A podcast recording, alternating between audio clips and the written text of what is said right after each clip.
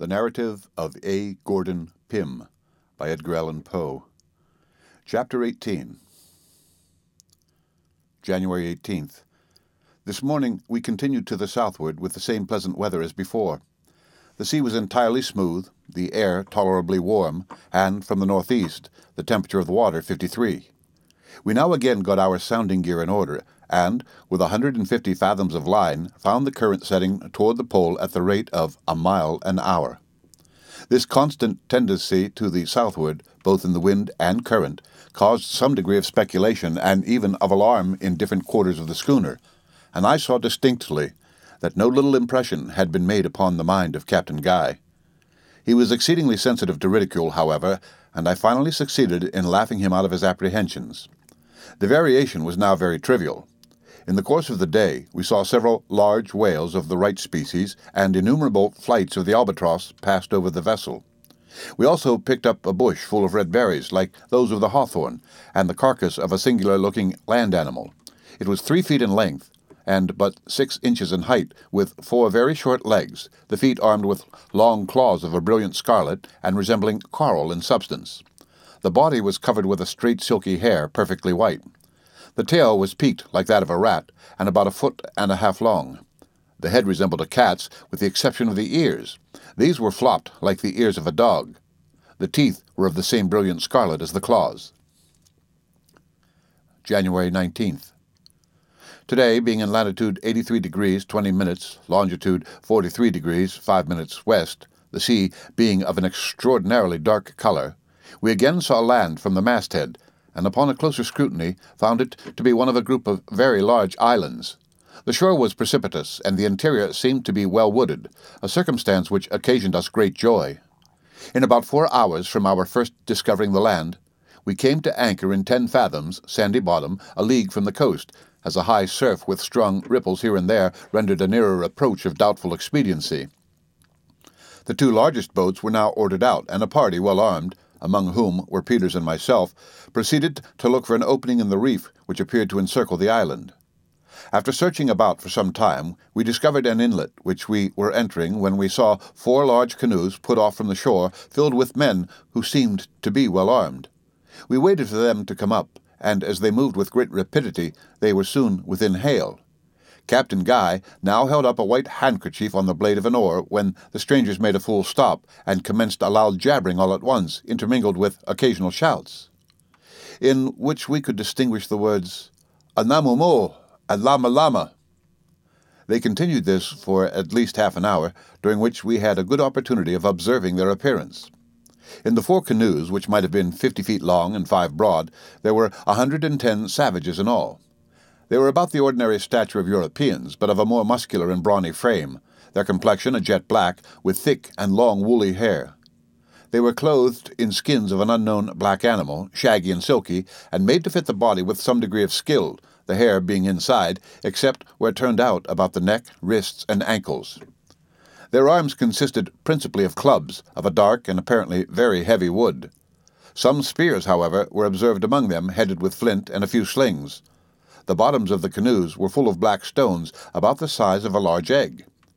When they had concluded their harangue, for it was clear they intended their jabbering for such, one of them, who seemed to be the chief, stood up in the prow of his canoe and made signs for us to bring our boats alongside of him.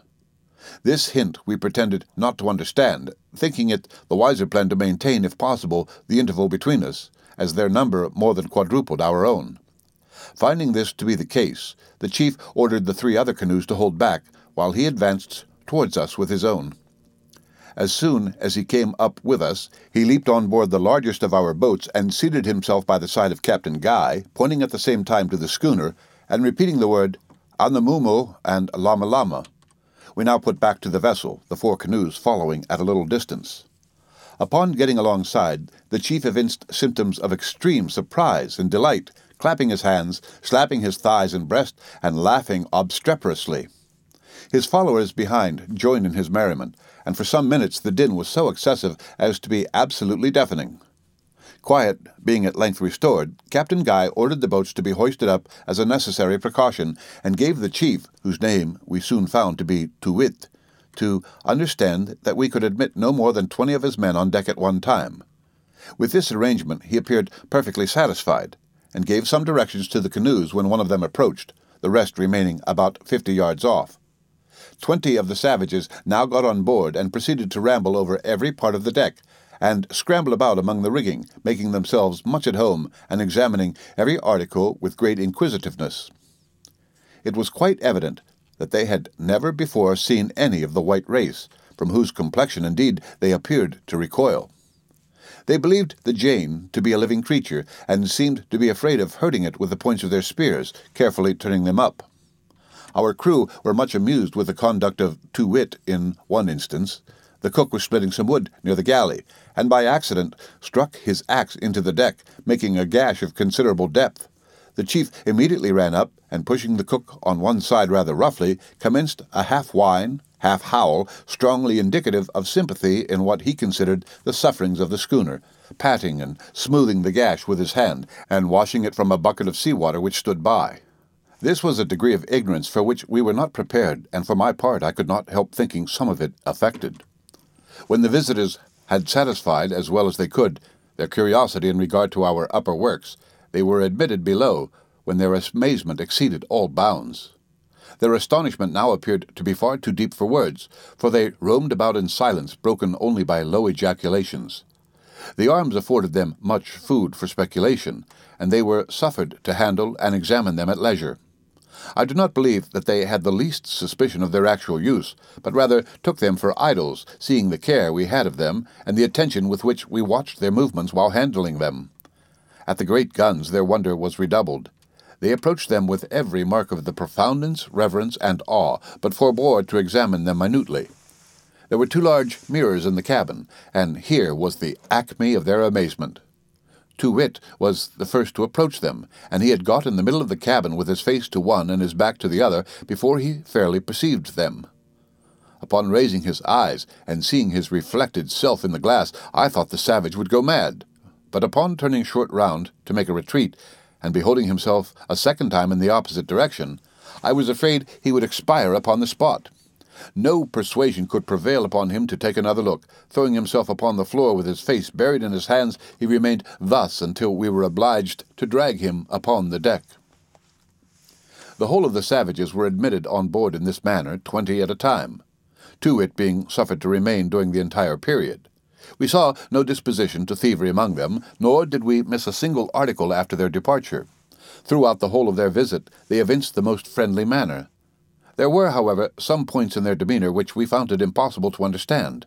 For example, we could not get them to approach several very harmless objects, such as the schooner's sails, an egg, an open book, or a pan of flour. We endeavored to ascertain if they had among them any articles which might be turned to account in the way of traffic, but found great difficulty in being comprehended.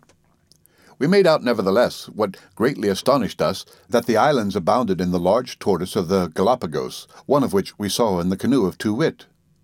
We saw also some biche de mer in the hands of one of the savages, who was greedily devouring it in its natural state. These anomalies, for they were such when considered in regard to the latitude, induced Captain Guy to wish for a thorough investigation of the country, in the hope of making a profitable speculation in his discovery. For my own part, anxious as I was to know something more of these islands, I was still more earnestly bent on prosecuting the voyage to the southward without delay. We had now fine weather, but there was no telling how long it would last, and being already in the 84th parallel, with an open sea before us, a current setting strongly to the southward, and the wind fair, I could not listen with any patience to a proposition of stopping longer than was absolutely necessary for the health of the crew and the taking on board a proper supply of fuel and fresh provisions. I represented to the captain that we might easily make this group on our return and winter here in the event of being blocked up by the ice.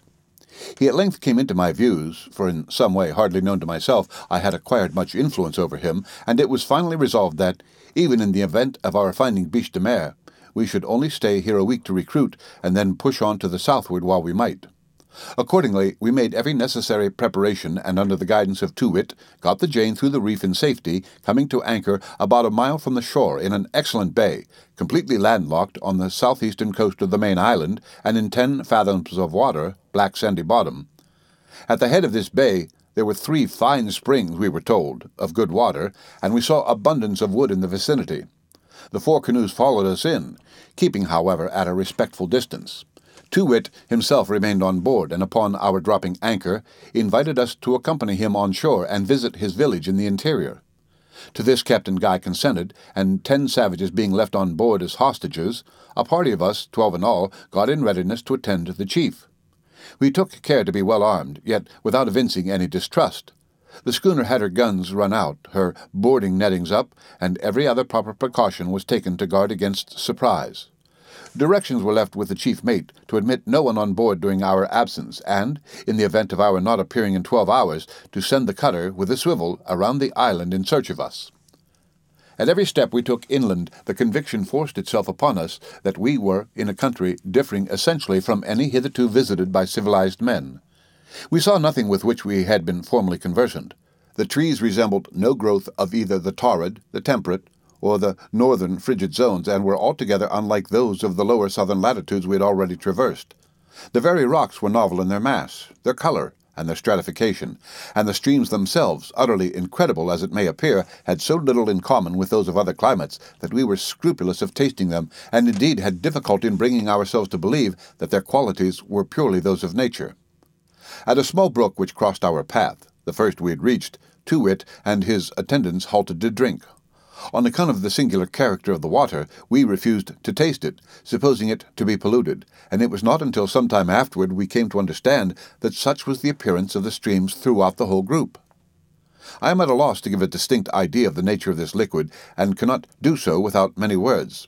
Although it flowed with rapidity in all declivities where common water would do so, yet never, except when falling in a cascade, had it the customary appearance of limpidity. It was nevertheless, in point of fact, as perfectly limpid as any limestone water in existence, the difference being only in appearance. At first sight, and especially in cases where little declivity was found, it bore resemblance, as regards consistency, to a thick infusion of gum arabic in common water. But this was only the least remarkable of its extraordinary qualities. It was not colorless, nor was it of any one uniform color, presenting to the eye as it flowed every possible shade of purple like the hues of changeable silk. This variation in shade was produced in a manner which excited as profound astonishment in the minds of our party as the mirror had done in the case of Too-Wit. Upon collecting a basinful and allowing it to settle thoroughly, we perceived that the whole mass of liquid was made up of a number of distinct veins, each of a distinct hue, that these veins did not commingle, and that their cohesion was perfect in regard to their own particles among themselves, and imperfect in regard to neighboring veins. Upon passing the blade of a knife athwart the veins, the water closed over it immediately, as with us, and also, in withdrawing it, all traces of the passage of the knife were instantly obliterated.